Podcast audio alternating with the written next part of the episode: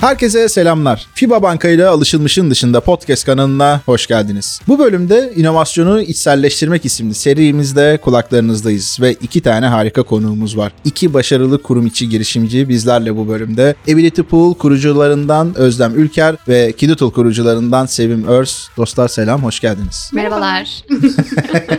Nasılsınız? Çok teşekkürler. İyiyiz. Her şey yolunda. Çok Evet. teşekkürler. Süper. Valla yoğun bir temponuz var. Girişimcilik kolay iş değil yani bunu çok yakından biliyoruz. O temponun içerisinde vakit ayırıp geldiğiniz için çok mutlu olduk. Çünkü inovasyonu içselleştirmek denilince şu anda hayatımızda işte bir sürü tabii ki metodoloji var, girişimcilikle ilgili konular var vesaire vesaire ama artık yeni bir gerçekliğimiz var. Büyük ölçekli kurumlar girişimciliğe artık hani biraz destek olalım, yatırım yapalımın ötesine geçmiş durumda. Doğrudan kendi içerisinde girişimler hayata geçiriyor ve bu girişimler hatta yeri geliyor dışarı çıkartıyor. Yeri geliyor kendi içerisinde farklı dinamik takımlar olarak konumlandırıyor. Sizler de burada iki tane çok değerli örnek. Kurum içi girişimcilikte ülkemizde başarılı böyle çok çok böyle fazla girişim örneği yok ama siz buna örnek oluyorsunuz, önce oluyorsunuz. O yüzden sizlerle birlikte olduğumuz için de çok mutluyuz. Teşekkür ediyoruz. Şimdi dilerseniz bir kısaca sizi tanıyarak başlayalım. Özlem senin için de uygunsa senle başlayalım diyorum. Tabii ki. Evet, Elbette. buyurun sendeyiz o zaman. Merhabalar herkese. Özlem ben. Ebritif'in kurucu ortaklarından biriyim. Aslında daha öncesinde Vestel'de çalışıyordum. Vestel'de çalıştığım sırada da Zorlu Holding'in parlak bir fikir sürecinde kurumcu girişimcilik programından yatırım alıp şirketleşen girişimlerden bir tanesi oldu Ebritiful. 3 senedir de sosyal girişimcilik yolculuğumla aslında ortağım ve ekip arkadaşlarımla beraber devam ediyorum. Özlem bunların dışında bol bol koşar. Yeni şeyler öğrenmeyi sever. Bir yandan da piyano çalar. Böyle bahsedebilirim kısaca da kendimden. Valla bol bol koşar konusunda yani diğerlerine de kefilim de gerçekten sosyal medyada e, yer yer ya bu kız yine nerede koşuyor? Böyle bu bütün o etkinliklere bildiğim kadar adım adımın falan da böyle çeşitli şeylerinde Maratonlarına. maratonlarına değil mi? Fix Ee, maraton aynen. koşularımız. Süper. Valla darısı başıma diyorum. Umarım bir gün İnşallah böyle bir gün beraber durumu- koşalım. Valla inşallah bir minik tur atar sonra beklerim seni köşede sen turu bitirir gelirsin ya. Olur. Evet Sevim sen de hoş geldin. Buyur seni de tanıyalım. Merhabalar herkese. Ben Sevim Örs. Ben de Kidital'ın kurucu ortaklarından biriyim. 36 yaşındayım ve şu an İstanbul'dan katılıyorum bu, bu podcast'e. Ben de İTÜ mezunuyum. İTÜ Çevre ve Kimya Mühendisliğini bitirdikten sonra aslında 11 yıllık bir hem yurt içi hem yurt dışı satış ve pazarlama rollerinde çalıştım. En sonunda Korsa'da çalışıyordum. Şimdi Sabancı Holding'in girişimcilik programı olan Sabancı Arf'ta Kidital'ı geliştiriyoruz. Bunun haricinde teyzeyim.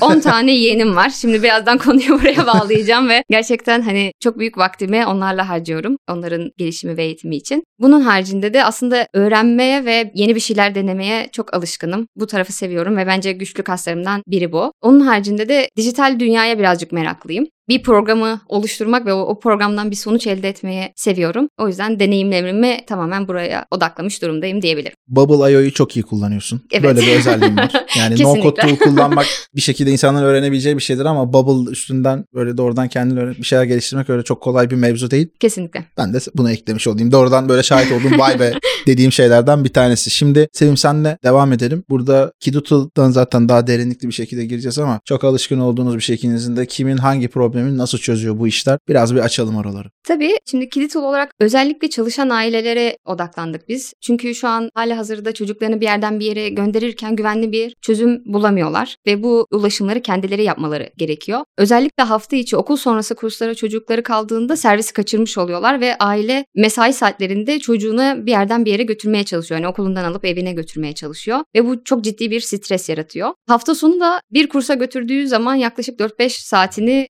yollarda harcıyor. Biz de tam olarak bu problemden yola çıkarak bir çözüm geliştirdik. Artık çocuklar için şehir içinde ulaşım hizmeti mümkün. Kidit olarak şu an bunu geliştiriyoruz. Evet bir yerden bir yere götürmekte zorlandığınız çocuklarınız varsa okul olur, kurs olur vesaire Kidutal'ın kapısı çalınabilir. Her zaman. Süper. Evet Özlem sendeyiz. O zaman ben de Eblitpool'un hangi probleme çözüm sunduğundan bahsedeyim biraz. Eblitpool aslında şirketlerin kurumsal sosyal sorumluluk ve gönüllülük süreçlerini insan kaynakları ve kurumsal iletişim departmanlarının manuel yürüttükleri bu dünyamızda biraz daha teknolojik bir altyapıyı da aslında dijitalleştirerek tek bir platform üzerinden daha takip edilebilir, yönetilebilir ve raporlanabilir olmasıyla büyük bir kolaylık sağlıyor. Bu noktada da daha çok şirketlerin kurumsal iletişim ve insan kaynakları departmanlarının yürütmüş oldukları iş yükünü manuelden dijitale taşıyarak aslında arka taraftaki tüm süreçleri kolaylaştırıyoruz. Böyle bir probleme çözüm önerisi sunuyoruz. Anladım süper. Şimdi işlerle ilgili daha derinlikli bir şekilde gireceğiz. Buradaki sunulan değer önerileri işte nasıl çalışıyor bu sistemler, bir kişi veya veya kurum bunları kullanmak istediğinde nasıl kullanabilir sevgili dinleyiciler? Bunlara detaylı şekilde dokunuyor olacağız ama öncesinde akıllarda şunun iyi bir şekilde ben aslında oluşmasını istiyorum. İşte Sabancı, Vestel, Zorlu Holding bünyesinde bulunan ülkenin işte en büyük şirketlerinden aslında bahsediyoruz ve onların hali hazırdaki faaliyet alanlarının dışında hem de çok dışında yapmakta olduğunuz işler var. Dolayısıyla ben şunun anlaşılmasını istiyorum. Kurumsal hayat içerisinde çalışırken burada o kurumun içerisinde veya işte dediğim gibi oradan dışarı çıkan o yolculuk sürecinde bir kurum içi girişimci olarak çalışmak nasıl bir deneyim? Bu ne demek oluyor? Nasıl bir süreç yaşıyorsunuz? Özlem yine senden devam ederek bunları bir dinleyelim. 2019 yılında Zorlu Holding ilk defa Parlak ve Fikir programını başlattı. Bu süreç içerisinde de aslında bizim de ilk defa deneyimlediğimiz bir deneyimdi bu. Şirkette 8-6 hafta sonu tatil çalıştığımız bir kurumsal hayattayken aslında işler biraz daha farklı ilerliyor. Şimdi kurum içi girişimci olunca mevcutta yapmış olduğunuz işinizle beraber o işi de bir noktada parlatmanız ve büyütmeniz, geliştirmeniz gerek. Çok şey kattı. Yani halihazırda kurumsal hayattaki deneyimlerimize ek olarak girişimci nasıl olunur? Önce bunu şefkatli kollarda öğreniyorsunuz kurumunuzda.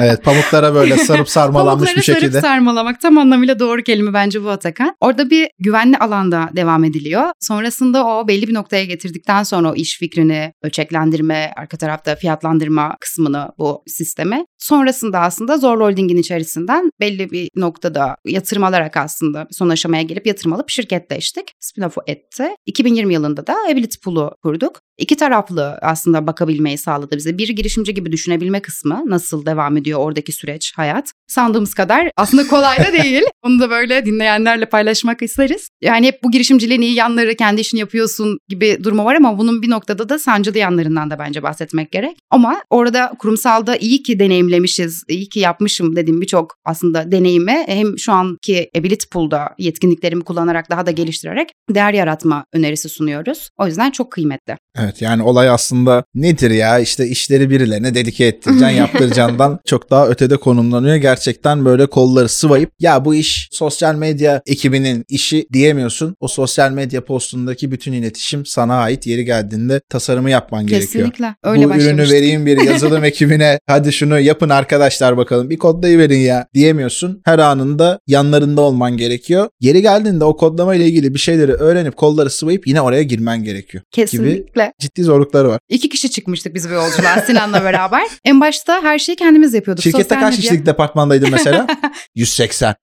Çok daha fazla. mi? 300'den fazlaydık biz müşteri deneyimi tarafında, müşteri hizmetleri tarafında. Çok daha fazlaydık. Yöneticilerimizi hiç saymıyorum. Yani ben Tabii. tamamıyla operasyondaki kişilerden bahsediyorum. Burada iki kişi devam ettirdik her şeyi. Yani test kısmını da beraber yapıyoruz. Üründe bir geliştirme olduğunda sosyal medya tarafındaki postu da biz çıkıyoruz. Tabii bu en başta iki kişiyle devam etti. Hepimiz oradaki dikeyden ziyade yataya genişleyerek her şeyi öğrendik ve biraz daha uzmanlaştık. Yani her konu hakkında bir fikrimiz var. En önemli bence kazandırdığı konulardan bir tanesi bu diyebilirim zaten. Her konu hakkında bir bilgi sahibinin olması, gelişim sağlaman. Aynen kesinlikle. Birkaç eklem olacak ama Sevim sözü bir sana verelim. Senin nasıl bir deneyimin vardı burada? Sen o dünyayı nasıl tasvir ediyorsun? Benim hikayem aslında X-Lab gelişim programıyla başladı. Orada birazcık daha girişimciye dönüş noktasında evrildim diyebilirim. Bu programda aslında bir probleme farklı bakmayı öğretiyorlar. Böyle çok yoğun bir eğitim programıydı. Bunun en güzel tarafı aslında en başta gönüllülük esası vardı. Yani gönüllü olarak o eğitim programına girebiliyordunuz. Ve kimse sizi ne yaptınız ne ettiniz diye böyle çok didiklemiyor. Tamamen kendiniz kendi ayaklarının üzerinde durmaya çalışıyorsunuz. Burada birazcık pratik, birazcık teorik öğrendikten sonra aslında bireysel olarak bir projeyi gerçekleştirdim. Onunla birlikte süreç devam etti. Ekiple birlikte yine bir pratik yaptık. Bir fikri daha problemden başlayarak işte sahaya indik, deneyimledik, ona çözüm geliştirdik ve bir sonuç elde ettik. Bunu da en sonunda holdinge sunma fırsatı yakaladık.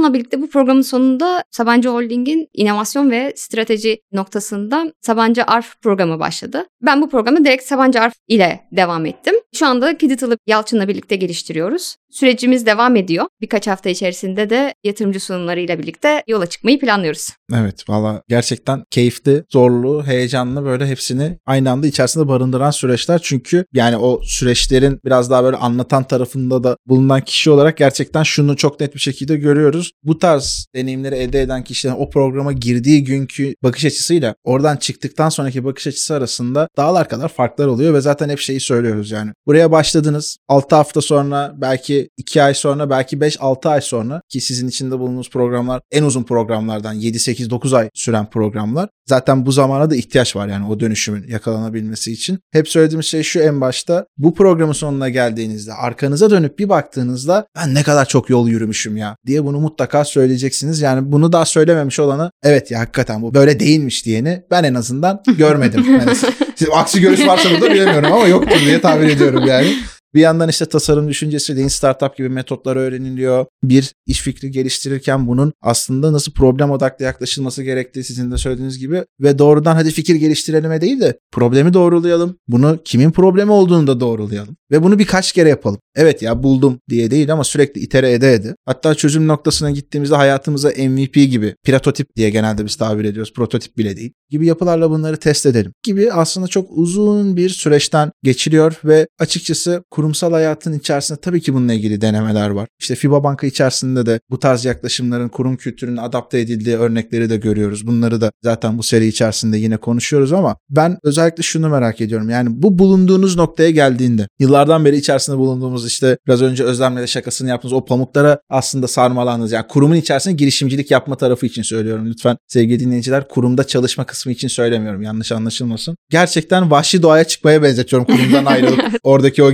girişimcilik yolculuğunu. O nasıl bir an evet ya tamam ben bunu yapmak istiyorum dediğiniz noktadaki hisler neler? Ben bu noktada şeyi anlatabilirim. Sabancı Arf'tan Yeliz Hanım'ın bu inovasyondan sorumlu iş geliştirme direktörüyle bir telefon görüşmesi yaptık ve sürecimin olumlu tamamlandığını söyledi ve hani sürece katılıp katılmayacağımı sordu. O telefonu kapattığımda şunu söyledim. Oturdum ve dedim ki ah teyzeliği dijitalleştiriyorum. yani Şeyden dolayı diyorsun sen Kedi sürekli o yeğenlerini falan bir yerlere Evet, alıp getiriyorsun Evet getiriyorsun yani falan. kesinlikle yani 10 tane yeğenim var ve hani teyzeyim demem aslında tam olarak bu orada. Yani o telefonu kapattığımda düşündüğüm şey beni heyecanlandıran şey bu yaşıma kadar yani yaklaşık 20 yıldır teyzeyim. Bu yaşıma kadar ki o süreci evet dedim dijitalleştiriyorum. Neden? Çünkü bir kere anne ve baba için güvenli bir çözüm olmam gerekiyor. Yani çok rahat bir şekilde ya şu bizim çocuğu futbola götürüver ya şu kızı okuldan alsana teyzesi. Hani o onu vermem gerekiyor. Çocuk için gerçekten teyzeyle hareket etmek mükemmel mutluluk. Belli yani anne babadansa teyzeyle gitmeyi tercih ediyor. Çünkü teyze eğlenceli. Çocuk için eğlenceli olman lazım. E tabii ki kendi tarafıma bakıyorum. Ben de en kısa yoldan gitmem lazım vesaire derken hani kafamda ilk beliren şey evet teyzeliği dijitalleştiriyorum kısmı oldu. O yüzden çok heyecanlandım ve direkt yani bütün 11 yıllık geçmişi arkada bırakıp dedim evet ben tam olarak bunu yapmalıyım. O sırada şeyi düşünmedim? Eyvah şimdi ne olacak yani ne güzel düzenli maaşımı alıyordum. İşe girişim belli, çıkışım belli. Hani ara sıra yoğunlukta tabii ki bir şeyler uzar eyvallah ama Aslında şöyle yani onu tabii ki bir yandan düşünüyorsun. Malum ekonomik şartlar hepimizi zorluyor. Ama bu çok istediğim bir şeydi. Yani bir girişimci olmayı çok uzun yıllardır kafamda bir yerde olan bir şeydi ve ayağıma kadar geldi. Hani onu söyleyeyim. Ve şey dedim hani bugün bunu yapmazsam çok pişman olacağım. Yani bugün o buna gün bugün. işte o gün bugün yani bu yani çünkü bütün hayatımı hani o deneyimi yaşamak için kurguluyormuşum gibi hissettim ve dedim şu an hani düşüneceğin şey maaşın değil ki zaten hani şu an bu süreçte Sabancı Holding'deki ARF sürecinde maaşımızı alabiliyoruz. Öyle bir kesintimiz olmadı hala çıkarken ama Tabii ama orada farklı bir deneyim var. Yani Evet. 5 gün boyunca hani işinizi normal çalışma koşullarınızı bırakıp burada o girişim hayata geçirmek için oraya dedike edilmiş Evet. durumdasınız. Kurum tarafında da sizin tarafınızda da büyük bir efor. Kesinlikle. Okey. Özlem sende neler var? Sen nasıl karşılamıştın o anı? Özellikle tabii senin şöyle bir durumun da var. Hadi sürece katıldın. Evet. Sürece katıldıktan sonra bir de Ventures tarafından yatırım da geldi. Dediler ki hadi bakalım yolun açık olsun. o noktadan sonra ne oldu? Ya şöyle size birisi diyor ki hem paranı veriyoruz bu noktada seni destekliyoruz. Olmazsa da burada geri dönüp çalışabileceğim bir işin hala daha var. Aynı departman üzerinde. Çalışmak istersen tabii o zaman fikirlerin değişmezse diyor. yani o da tabii ayrı mesele. evet. Çok güzel bir opsiyon. Kesinlikle yani opsiyondu ve kaybedeceğim bir şey yoktu. Ben çünkü kurumsalda benim şöyle bir geçmişten getirdiğim bir şey de var. Üniversitedeyken KOSGEB'in vermiş olduğu girişimcilik derslerini almıştım. Bir kadın girişimci olma hayalim var. Fakat nasıl yaparım ya o bütçe nasıl bulunur? Nereden olur ki kısmıyla kalır ya ya biz bunun için bir sermayesi gerek vesaire. Böyle bir şey kurum tarafından desteklenmesi çok kıymetli. Ben istifa ederken insan kaynaklarına gittiğimde böyle ayrılış da herkesin başına demişti İK bana. Çünkü ya çok heyecanlıydım bir kere. Çünkü işin farklı bir boyutu var Ability Pool'da. Biz henüz şirketi kurmadan birçok müşteriyle anlaşmıştık. Sadece şirketin kurulmasını bekliyorduk. Kullanıcılarımız bir noktada hazırdı. Onu söyleyebilirim. Yani böyle arka tarafta bekleyen, ürünü bekleyen MVP sürecinden sonra biz hazırız artık başlayalım diyen birçok kurum var. Aynı şekilde bize inanan arka tarafta bir yatırımcı var. Bir diğer konu ise bizim şöyle bir şanssızlığımız oldu. Biz 14 Şubat 2020 yılında çok anlamlı ve manalı bir günde bu şirketimizi hayatta kurarken sevgili ortağım Sinan'la beraber sonrasında pandemi ortaya çıktı. Bir hafta sonra biz evlere kapandık. Sosyal sorumluluk, gönüllülük, işte çevre farkındalık etkinlikleri yok efendim öğrencilerle etkinlikler, saha etkinlikleri derken biz dedik ki biz ne yapacağız? Bu nasıl bir talihsizlik? O zaman da gerçekten geliştirilen bir kas bence. Krizi fırsata çevirme. Biz o zaman her şeyi online'a çevirelim dediğimiz bir nokta var. Oraya biraz sonra daha detaylı değiniriz. Fakat çok heyecanlı bir yandan da aslında o çıktıktan sonra artık her şeyi yapabilme, evet yapabiliriz, bunu da deneyebiliriz kısmına bence giriyor işin şeyi. İnanmıştık. Yani inandığınız bir şey zaten devam ettirirsiniz. Yani bu yola çıkarken inanarak bir başlangıç gerçekleşti. Şu anda da başladığımız noktadan bu noktaya devam ediyor. Böyle kısaca bahsedebilirim. Yani şöyle bir şey var orada yine bir akıllarda bir şey tam canlanmayabilir. Hani Hı hı. ne demek ya kurumun içerisinde bir işin yatırım alıp dışarı çıkması konusunda gerçekten orada işte ufak bir ekip işte dediği gibi iki kişi, üç kişi neyse bir işi hayata geçirmek için uğraşıyorlar uğraşıyorlar biraz önce anlattığım metotlarla. Onun ardından da aslında gerçekten müşteri kazanıyorlar. Yani şu an Kidutal'ın da hani kurumun içerisinde devam ettiği işte süreçleri var. Orada hala hazırda ortaya koymak istedikleri işi yürütüyorlar. Birazdan oraya da geleceğiz zaten Sevim anlatır ama Ability Pool'un da dediği gibi bir sürü müşterisi vardı ve artık olay öyle bir noktaya geliyor ki tamam ya bu iş tek başına ayakta kalabilecek olan, durabilecek olan bir iş. Okey hadi biz de yatırımımızı yapalım ve onlar da yoluna devam etsin deniliyor. Burada bir Özlem seninle yeniden devam etmek istiyorum. Şimdi diyelim ki ben büyük ölçekli bir kurumda çalışıyorum ve kurumun içerisindeki çeşitli gönüllülük süreçlerinin takibini yapıyorum veya bu süreçleri yürütüyorum. İşte bir İK departmanında veya kurumsal iletişim vesaire bu tarz bir departmandayım. Ability Pool kullanmak istiyorum. Ne gibi hizmetler alacağım? Nasıl kullanacağım? Nasıl olacak bu iş? O zaman biraz da Ability Pool nasıl O kullanılır? zaman biraz da satış yapalım bakalım. o zaman biraz da o zaman evet biraz Geldik da en anlatalım. sevdiğim kısma. Ben de bayılırım bu kısma. bayılırım. Çok severim gerçekten. Şöyle biz tamamen şunu söylüyoruz. Bizim kendi şirketimizde gördüğümüz bir problemdi zaten. Yol çıkış hikayesi böyleydi. Bir sosyal sorumluluk veya gönüllülük projesine katılmak istediğimizde mail atardık insan kaynaklarına ben de gelmek istiyorum diye. Buna insan kaynakları da ya iş gücüyle yürütüyor arka tarafta veya manuel yürütüyor. Excel'lerde tutuyorlar bu verileri. Mailden gelen bilgileri topluyorlar. O kadar çok manuel bir iş var ki anlatamam size yani arka tarafta. Çalışanlar adına da iki taraflı bir problemi çözüm önerisi sunuyoruz. Bir de STK'lar var tabii işin içerisinde. Çalışanın, işverenin ve STK'ların. Burada da bir şirket bizimle başlamak istediğinde öncelikle şöyle sosyal sorumluluk ve gönüllülük noktasında bir platform kullanılıyor mu? Buradaki süreçler takip ediliyor ve yönetiliyor mu? Yani gönüllülere kaç saat gönüllülük yaptı, hangi sosyal sorumluluk projelerine katıldı, hangi STK'lardan ne kadar bir bağış toplandı gibi veriler tutuluyor mu? Bu soruları öğreniyoruz. Bunların hiçbiri yoksa ve manuel devam eden bir süreç varsa arka tarafta tamamıyla şirketlere özelleştirilmiş bir workspace alanı tanımlıyoruz. Tamamıyla Spotify gibi, Netflix gibi aylık abonelik modeliyle devam ediyoruz biz. Yani bir kurumun 4000-5000 çalışanı olabilir veya 200 tane çalışanı olabilir. Burada kaç gönüllüyle bu platformu kullanmak istiyor? Kişi sayısı üzerinden sunmuş olduğumuz paketlemeler mevcut. Burada da hangi paketi tercih ederse istemiş olduğu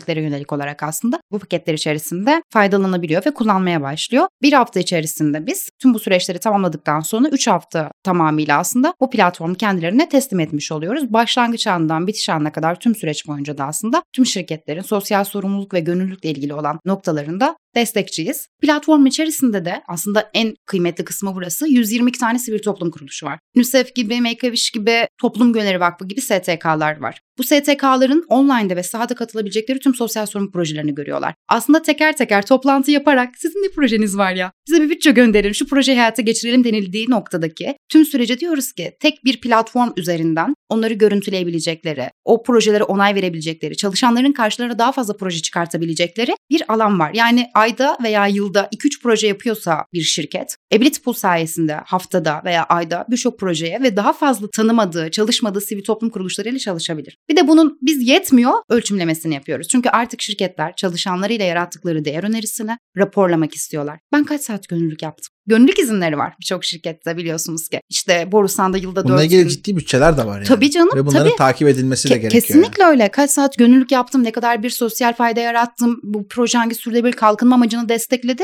Bunlar sürdürülebilirlik raporlarında, faaliyet raporlarının içerisinde sunulması gereken veriler ve sunulamıyor maalesef. Biz de bu noktada diyoruz ki çalışanlarınızın yapmış oldukları kurum içi veya STK'larla, çünkü sadece burada STK'larla olan bir süreçten ziyade kurumun kendi içerisinde yürüttüğü bir projede vardır. Çalışanın kendi proje fikri de ve projesi de vardır. Bunların her birine aslında yürütebilecekleri bir alan. Arka taraftan da bunun raporlamasını yapıyoruz. Faaliyet raporlarında, sürdürülebilirlik raporlarının içerisinde kullanabilecekleri verileri sunuyoruz. Biraz belki şeye de değinmek gerekebilir. Yakın zamanda aslında iş modelini biraz daha değiştirdik. Yani mesela 6 Şubat'ta büyük bir deprem yaşadı. Büyük bir sürecinden geçti biliyorsunuz Türkiye. Bu noktada birçok kurum bireysel veya kurum olarak bağış yaptı. Ne kadar bağış toplandı gerçekten çalışanlarla? Bu bilinmiyor. Ne kadar bir bağış topladığını Ahbaba, Akut'a bilemiyor. Şu anki süreçte de bağış kısmına geçtik. Yani çalışanların ne kadar bağış yaptığını bir STK'ya, kurum olarak ne kadar bağış yapıldığını da raporlayabiliyoruz artık. Hem gönüllülük, hem arka tarafta bağış, hem de bir taraftan da market uygulaması üzerinden aslında tüm insan kaynakları ve kurumsal iletişimin manueldeki süreçlerini dijital bir teknolojik altyapıyla beraber böyle çözüm önerisiyle geliştiriyoruz, dönüştürüyoruz diyebilirim. Bizim için aslında önemli verilerden bir tanesi ise şu anda 16 bin tane kullanıcı var platform içerisinde. Bu sayı gittikçe de artacak tabii ki ama %76 oranında kadınlar çok daha fazla gönüllülük yapıyor. Ve platform içerisinde bulunan 16 bin gönüllüden %50'si daha önce hayatında hiç gönüllülük yapmamış. Ve bunlar kurum gönüllüsü. Demek oluyor ki bu aslında Ability Pool daha öncesinde hiç gönüllülük yapmamış. Ama sosyal sorumluluk projelerine, gönüllülük projelerine duyarlı olan kişilere de dokunuyor. Ve artık biz verilerden şunu da görüyoruz. En başta online projelere çok fazla ilgi vardı. İşte online mentorluk, online kitap okuma projeleri gibi. Biraz daha duyum seviyesine ulaştık. Gelen taleplerde de görüyoruz ki artık sahaya inmek istiyoruz. Bunlar çok kıymetli. Aslında çalışanların bağlılık ve bir noktada mutluluk seviyelerine de etkeden faktörler. Ama bunları özellikle tüm kurumlar içerisindeki almış olduğumuz bu verileri de her kuruma özelleştirilmiş bir noktada paylaşıyoruz. Biraz uzun oldu ama böyle Yok bence gayet detaylı oldu. anlatmış olayım. Öncesinde bence çok önemli bir şey söyledin. O da şuydu. Hemen bu yaşamış olduğumuz deprem sürecinin ardından aslında iş modelinize bir ekleme yapmışsınız. Doğrudur. Bu tam bir girişimci kası. Yani bir noktada değer yaratabilecek olduğu bir şey gördüğünde başarılı girişimci o aksiyonu hızlı bir şekilde alır. Ve yaratmış olduğu bu değerle de özellikle sizin için işte burada etki girişimciliğin değerini de bildiğim için o insanlara o faydayı sağlayabilmek oldukça anlamlı bir şey. O yüzden elinize emeğinize sağlık ki kurumlar tarafında da değer yaratıyor. İşte öte yandan doğrudan belki oradaki insanlar için de bazı şeylerin ölçülüp biçiliyor olması daha da farklı gidebilecek olan yardımların önünü de açıyordur diye de düşünüyorum ve umuyorum. Bir de web sitenize baktığımızda şey görüyoruz. Amaç odaklı şirketler diye bir tanım var. Tam ne anlayalım bundan? Amaç odaklı şirketler gerçekten neyi değiştirmek ve dönüştürmek istiyoruz. Amaçtan kastımız burada bu. Sosyal sorumluluk noktasında da, gönüllülük noktasında da farklı bir konu da olabilir bu tam anlamıyla. Ama neyi amaçlıyor ve neyi değiştirmek ve dönüştürmek istiyor? 2030 gibi birçok şirketin hedefi var kendi içerisinde. Ulaşmak istediği belli bir gönüllülük saati var. İşte 17 tane sürdürülebilir kalkınma amacı var biliyorsunuz. İşte ben burada birinci maddeye dokunup açlığa son mu diyeceğim veya nitelikli eğitime mi dokunacağım? Hangi konu üzerinde çalışacağım? Yani benim amacım belli bir amacının ve bir şeyleri netleştirmesinin gerekiyor ki aslında ona uygun bir şekilde devam edelim. Şunu da söyleyebilir bir şirket. Ben sadece çevre özelindeki gündemlerimi alıp buna yönelik çalışmalar yürüteceğim ve bunu değiştireceğim. İşte iki sene içerisinde şöyle bir şey yapacağım da diyebilir. Buradaki amaç şirketin gitmek istediği nokta aslında. Biz o amaca uygun bir noktada da destek verebilelim gibi bir tanım. Anladım. Süper. Kişisel bir merakımı da giderdiğime göre eee, şu anda işi şakası bir yana bu amaç kavramı işte sürdürülebilir kalkınma amaçları olan etkisi, ilişkisi, Evet. doğrudan oradaki sosyal faydayla olan bağları falan önemli bir konuydu. Onun açılması güzel oldu. Teşekkür ederim. Sevim yeniden sana doğru geliyorum. Onun ardından da yavaş yavaş bölümün sonuna doğru da aslında gelmiş oluyoruz. Kidutul'un buradaki iş modeli nasıl? Sen bir teyzesin. O okey. Evet. Ee, onun dışında anneler, babalar, işte teyze, amcalar vesaire çocuklarını kurslara vesairelere götürmek istediklerinde veya işte okula götürmek istediklerinde götürdüğünde ama tekrar gidip geri alamadığında veya tam tersi gibi bir durum olduğunda nasıl bir süreç işliyor? Ben Kidutul'u hadi kullanayım dedim. Hı hı. ne yapacağım? Şimdi hemen söyleyeyim. Bizim bir mobil uygulamamız var. Bu mobil uygulamaya aslında bir 24 saat öncesinde biz bir talep alıyoruz. Bununla birlikte işte çocuk nereden, saat kaçta gidecek, nereye gidecek, o gittiği yerden geri dönecek mi, dönmeyecek mi? Yani bu bir tek sefer mi, gidiş dönüş mü? Ve düzenli mi? Her gün ya da her hafta ya da her ay o gün, o saat geldiğinde oradan alınacak mı diye bir talep alıyoruz. Yani buradan tek seferlik de olabilir. İstediğin Düzenli kadar olabilir. düzenli bir Kesinlikle. şey de yapılı Düzenli de olabilir. Çünkü belirli çocukların belirli takvimleri var aslında. O takvimlere de aile gelsin bir kere girsin ve aslında kafasından çıkarsın o konuyu istiyoruz. Onu girdikten sonra aslında güvenli sürücü havuzumuz var. Talep oraya düşüyor. Oradan bir fiyatlanma çıkıyor ve aile kendine uygun olan fiyatı belirleyerek rezervasyonu oluşturmuş oluyor. Ondan sonrasındaki tüm operasyon aslında Kidital ekibi tarafından yapılıyor. Nedir bu operasyon? Belirlenen saatte o aracın oraya gitmesi, o aracın doğru çocuk, doğru sürücüyle eşleşmesi, bütün yol boyunca bu seyahatin takip edilmesi ve çocuğun doğru yerde doğru kişiyle buluşması noktasına kadarki bütün sürecin operasyonunu aslında Kidital yürütmüş oluyor. Aileler yine mobil uygulama üzerinden çocuklarını takip edebiliyorlar. Orada bir ailenin isteğine bıraktık. Ama aileye de şunu söylüyoruz. Hani siz istiyorsanız takip edin ama bizim zaten bir bunun için oluşturduğumuz bir ekip var ve asıl takibi onlar yapıyor. Onlar müdahalesi gerekiyorsa her şeyi onlar yönetiyor olacak. Tabii burada yani güvenlik sizin için oldukça önemli bir nokta. Çok kritik. en büyük kritik. hassasiyetin olduğu Aynen. yerlerden bir tanesi. Evet. O yüzden biz hani bütün aslında stratejimizi tamamen bunun üzerine kurduk. Biz her şeyi bıraktık. Dedik ki biz bu araç nasıl güvenli olacak? Yani bunun için bir teknolojik çözüm mü gerekiyor? Buradaki sürücünün seçilmesi mi gerekiyor? Bu çocuğun doğru aracı nasıl bulacak? Aslında bütün o deneyimi tekrar tekrar üzerinden düşündük ve şu an işte hala hali hazırda programın içerisinde olmamıza rağmen 500'den fazla aileyle görüştük ve şu an düzenli noktada hani bu hizmeti sağladığımız aileler var. Süreci hala deneyimliyoruz. Bu süreçten öğreniyoruz, düzeltiyoruz, tekrar öğreniyoruz tabii ki. Burada en kritik yani en başa dönüyorum. Asla vazgeçmeyeceğimiz şey güvenlik. O yüzden öğrenirken sistemin daha rahat kullanılmasını sağlıyoruz. Özetle böyle. Anladım. Şeyi merak ettim. Ortalama böyle düzenli anlaşma yaptığınız da şu şirketin kurulmadığı bir aşamadan bahsediyoruz bu arada. Ve İstanbul'da aslında belli başlı lokasyonlarda hizmet veriyor. Hemen hemen kaç tane ebeveyn veya işte çocuk var? Şu an 15 düzenli kullanıcımız var. Onları da işte bir kısmını günlük bir kısmını haftalık olarak Haftalık sağlıyoruz. derken 5 gün. Haftalık olarak gibi. şöyle yani işte salı perşembe her hafta ya da günlük oluyor işte sabahları ya da öğleden sonra ve çok farklı lokasyonlar alıyor. İşte okuldan eve getir, evden al anneannesine götür, anneannesinden al işte iş yerine getir gibi farklı senaryolar var aslında burada çok farklı şeyde ve hepsinde aslında istek farklılaşıyor. Yani çocuğun beklentisi farklılaşıyor, ailenin beklentisi farklılaşıyor. O yüzden biz sahayı dinlemeye devam ediyoruz. Düzenli ailelerimizden hani nasıl bir fayda yarattık bunu anlamaya çalışıyoruz. Bizi duyan ama henüz deneme fırsatı olmayan ailelerden ne beklediklerini anlamaya çalışıyoruz. Aslında bu sürecin en güzeli Özlem'in de dediği gibi aslında bir yerde güvendesiniz ve bir şey deniyorsunuz. Bir ayağınızı dışarı çıkartıyorsunuz, öğreniyorsunuz, tekrar geliyorsunuz. Yani bu- o deneme sayılarınız arttıkça aslında sistemi kurmaya başlıyorsunuz. Bu da bence kurum içi yani bir girişimci olarak çıkmanın en güzel yanlarından bir tanesi.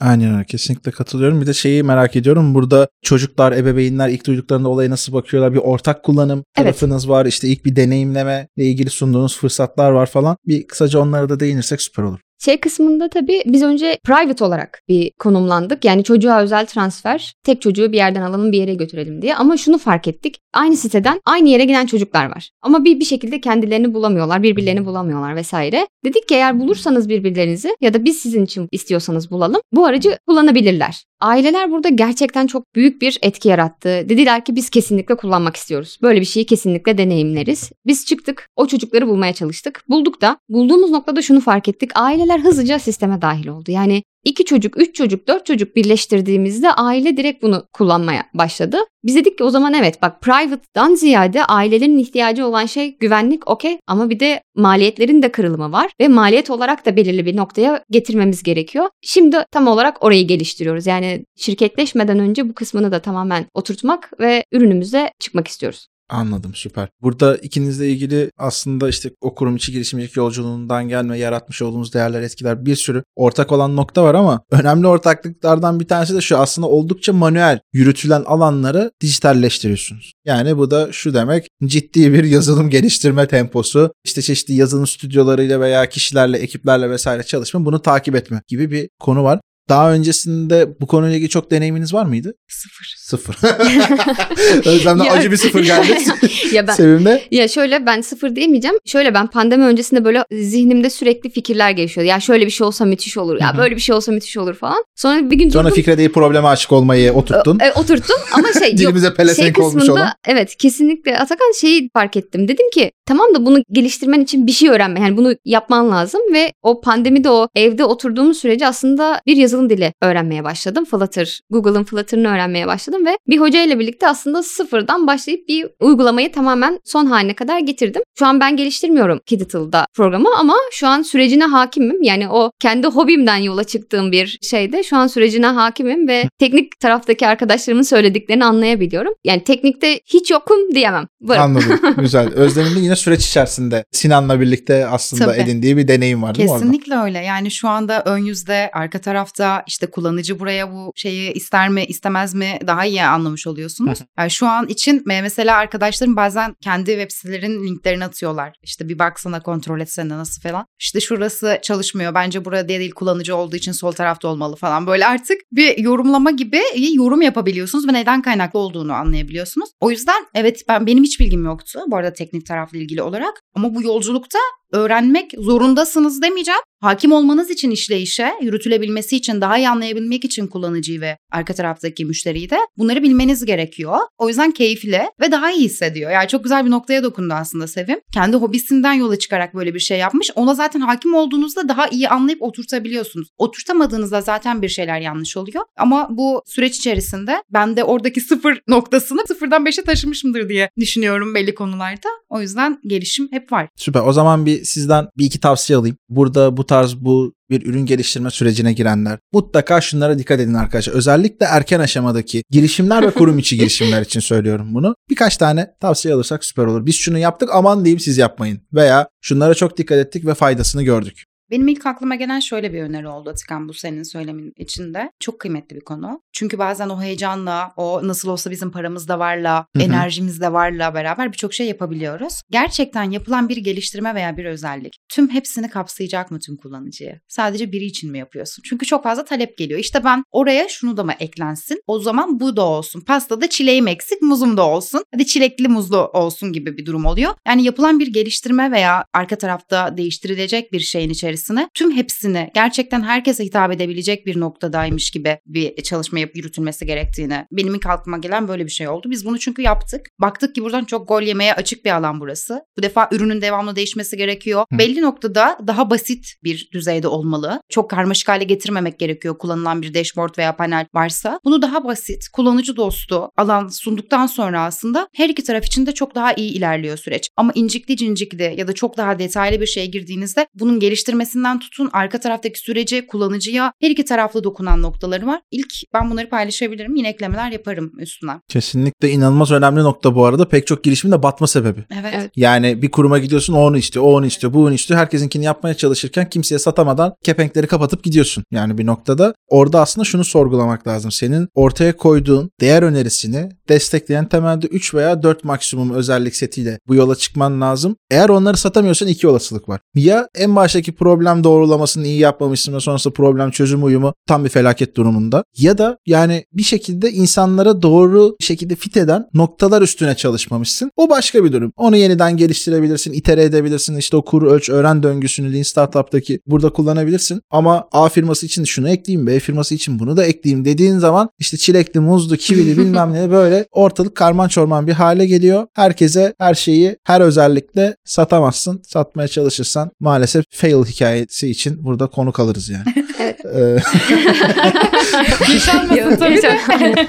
Ee, şey konusunda ben hızlıca ekleme yapabilirim. Yani bu şeye de çıkıyor aslında mükemmelleştirmeyin. Yani bu süreçte işte çıkarken aslında ki sen kurum- bu konuda büyük mücadeleler verdin. Evet aynen çünkü şey kurum içinden gelince özellikle kurumlarda öğretilen bir şey var mükemmel olsun çünkü bir şeyi sunuyorsanız bir şey yapıyorsanız artık mükemmeli oynuyorsunuz. Ama girişimcilik dünyası onu kaldırmıyor. Mükemmelleştirmeden hızlıca girmeniz gerekiyor. Bununla da bağlantılı olarak aslında problem var. Probleme karşı bir düşüncemiz var. Hepimizin kendi kafasında bir düşüncesi var ve bir ön yargı oluşuyor. Ama saha bambaşka bir şey. Müşteri, saha, gelen şey o senin ön yargılarını kırıyor. O yüzden ya bu böyle çalışmaz aslında dememek lazım. Onu bir gerçekten sahaya indirmek lazım, bırakmak lazım. Şu an hani çok kısa bir örnek verebilirim. Kidital'ın beta mobil uygulamasını devreye aldık. Sadece küçücük bir form var. Benim çocuğumu buradan al buraya götür. Yani gerçekten hani yıkılıyor. Uygulama şu an yıkılıyor. Ama şu an talep alıyoruz. Aileyi arıyoruz diyoruz ki bakın biz böyleyiz. Anlatıyoruz süreci, operasyonu. Biz buraya gidiyoruz. Ürünümüz test aşamasında geliyor. Bak yakalayacak bu teknolojiyi sana getiriyorum ama şu an bu böyle yönetiyorum konuyu. Uygun mu senin için? Uygun ve devam ediyoruz. O yüzden hani o ön yargıları, o mükemmelleştirmeyi o kurum içinden gelirken yıkmak gerekiyor. Kesinlikle yüzde yüz katılıyorum. İkiniz de inanılmaz iyi noktalara değindiniz. Ağzınıza sağlık. Yavaştan da bölümün sonuna da gelmiş durumdayız. Kurum içi girişimcilik, işte burada farklı alanlarda hayata geçirmiş olduğunuz işler, o kurumdan ayrılırken veya işte ayrılma kararını bir noktada vereceğim dediğiniz andaki durumlar falan bence çok değerli ve günden güne de aslında ülkemizdeki pek çok büyük ölçekli kurumun değer verdiği ve bunun içinde gerçekten somut adımlar attığı. Yani artık kurumlar inovasyonculuk oynamayı büyük oranda bırakıyorlar. Bırakmak da zorunda kalıyorlar işin açığı. Çünkü öyle bir durum var ki yenilikçi işlere girmezsen ve biraz önce aslında burada konuştuğunuz gibi spesifik net alanlarda ve yeni yeni gelişen alanlarda bir dikeyde büyüyüp o alanda hakim olamazsan, doğru penetrasyonları yapamazsan başka oyuncular gelip hemen orayı kapatıyor ve bazı kişilere belki enteresan gelebilir ama bunu da hani 2 kişilik, 3 kişilik, 5 kişilik takımlardan bahsettik ya. 10-15 kişilik takımlar yapabiliyor. Arka tarafta orada çok büyük bir sermaye ile belki de binlerce insanın çalıştığı bir kurum varken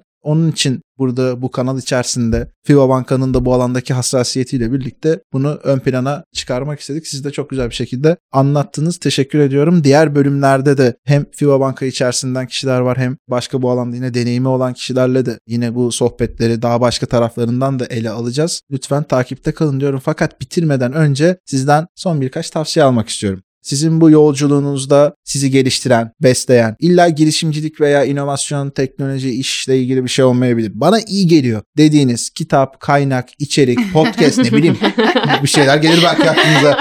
E, metodoloji, bakış açısı vesaire alırsak çok sevinirim. Özlem buyur. Ben o zaman şöyle başlayayım. Girişimcilik keyifli olmasının yanında bir noktada da aslında zorlu da bir süreç. Çünkü arka tarafta ekonomi, bir yatırımcı, kullanıcı, müşterileriniz var. Bir de bununla beraber yönettiğiniz bir ekip var. Yol arkadaşlığı da söz konusu. Buradaki hepsini bir yana bırakıyorum. Bir diğer konu ise özel hayatınız. Burasının çok daha bence sağlam olması gerekiyor. Burada beslenmek gerektiğini düşünüyorum ben. Ben bu noktada mutlaka bir mutlaka farklı hobiler, farklı şeylerle deşarj olmamız gerektiğine inanıyorum. Ben bunu koşarak yapıyorum veya farklı hobiler öğrenerek yapıyorum. Bilmediğim alanlara girerek yapıyorum. Arka tarafta gündemi yakından takip edebilmem için ve öyle bir sektörün içerisindeyiz biz. Girişimcilik sektörü gündemi çok yakından takip etmek, bir noktada geri kalmamak, hızlı olan işte problemleri bir an önce entegre edebilmek konusudur ya. Burada aslında çok fazla dinlemek ve okumak gerekiyor. Okumaya vaktim olmadığı zamanlarda çok fazla podcast dinliyorum. Girişimcilik üzerine, batış hikayeleri, işte başarı hikayeleri, neler bu hikayeler, neler yapılmış, oradaki deneyim dinleme kısmı bende çok fazlasıyla var. Öyle önerebileceğim birkaç tane bir şey mutlaka iyi hissedilecek bir hobidir. Bu tamamıyla kişinin kendi içerisinde farklıdır. Belki sadece böyle bir oturup denize karşı bakmak bile iyi geliyordur belki de ama orada mutlaka bir deşarj etme hali lazım kendimize. Bir onu özellikle benim için bana iyi geldiği için paylaşmak istiyorum. Diğer bir konu da bu sektör içerisinde olur, farklı bir konu olur. Okumak, araştırmak, yakından takip edebilmek. Bunlar ilk söyleyebileceklerim. Önerebileceğim bir The Playlist var. Spotify'ın kuruluş hikayesinden yükseliş hikayesine kadar Netflix'te de mevcut. Yakın zamanda izlemiş olduğum, tekrar izlemiş olduğum hatta bir dizi. Onu önerebilirim bu konuyla ilgili olan arkadaşlara, izlemek isteyenlere. Bir diğeri de Atomik Alışkanlıklar adı altında bir kitap var. Severek okuduğum bir alışkanlığı geliştirebilmek veya devam ettirebilmek için neler yapılmasına yönelik. O da böyle bir başucu kitabı benim için. Bu iki öneri ve onun dışında da deneyimlerimi böyle paylaşmak güzel olur diye düşündüm. Süper. Teşekkür ederiz. Evet Sevim senden de alalım.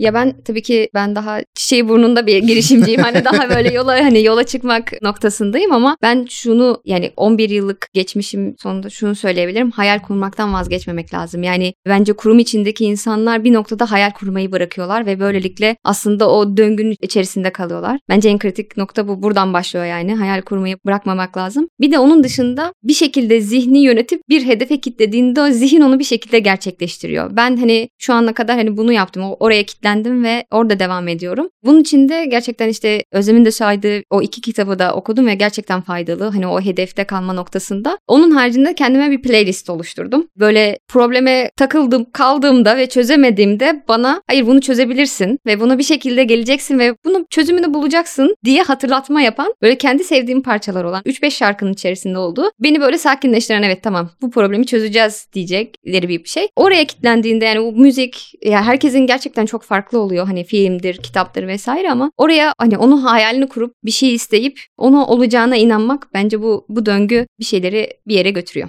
Kesinlikle katılıyorum. Vallahi en son bu hayal kurma kısmı bence cidden önemli. Bu illa şu anlamda bir şey değil. Arkadaşlar herkes hadi kurumlardan ayrılsın girişim falan. Böyle bir şeyden bahsetmiyoruz ama gerçekten yapmış olduğun işle ilgili o hayattaki anlam arayışınla ilgili bir şeyleri bir araya getirebilmek, mutlu olabilmek. Hani şu şey tarafından da söylüyorum her sabah uyanmak için bir amacınız olsun falan. Yani tabii ki olsun olabiliyorsa ne güzel veya her sabah olmasa da işte belli zamanlar için heyecan duyduğunuz bir şeyler olsun en azından. Yani bizim de hayatımızda girişimciler olarak bazı şeyler rutine girmiyor mu? Giriyor tabii ki. Yani ya keşke bu sabah bir saat daha uyusaydım demiyor musun? Diyorsun. Yani bu işin gerçekliği böyle bir şey ama bir noktada kendini motive edecek. Evet ya bu yaptığım iş güzel oldu. Hani o arkana dönüp bakma hikayesinden bahsetmiştik ya. O yolda bıraktığın izler önemli şeyler. Bunun için kendini bir şekilde motive edebilecek olduğun yer, kişiler, ekip, hayat tarzı her neyse bunlara doğru bir şekilde koşmak lazım. Sık sık aslında dediğimiz gibi herkes girişimci olmak zorunda değil. Herkes kurumsal hayatta olmak zorunda değil. Bazıları memuriyetle mutlu oluyorsa, olmaktan mutlu oldukları, keyif aldıkları yerdeyse bıraksın olsunlar. Yani bunlar şey konular değil, yargılanacak veya Aa, şu şöyle bu çok iyi değil. Önemli olan nerede olup nasıl bir şekilde, nasıl iyi bir şekilde değer üretip üretemediğin.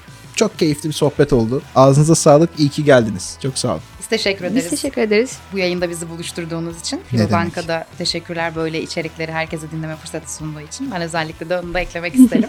Sevgiler. Sevgiler. Süper çok sağ olun. Evet sevgili dinleyiciler bir bölümün daha sonuna geldik. Bizlere eşlik ettiğiniz için çok teşekkür ederiz. Yeniden gelecek bölümlerde buluşuncaya kadar sağlıkla, merakla, yenilikle kalın. Kendinize çok dikkat edin. Görüşmek üzere.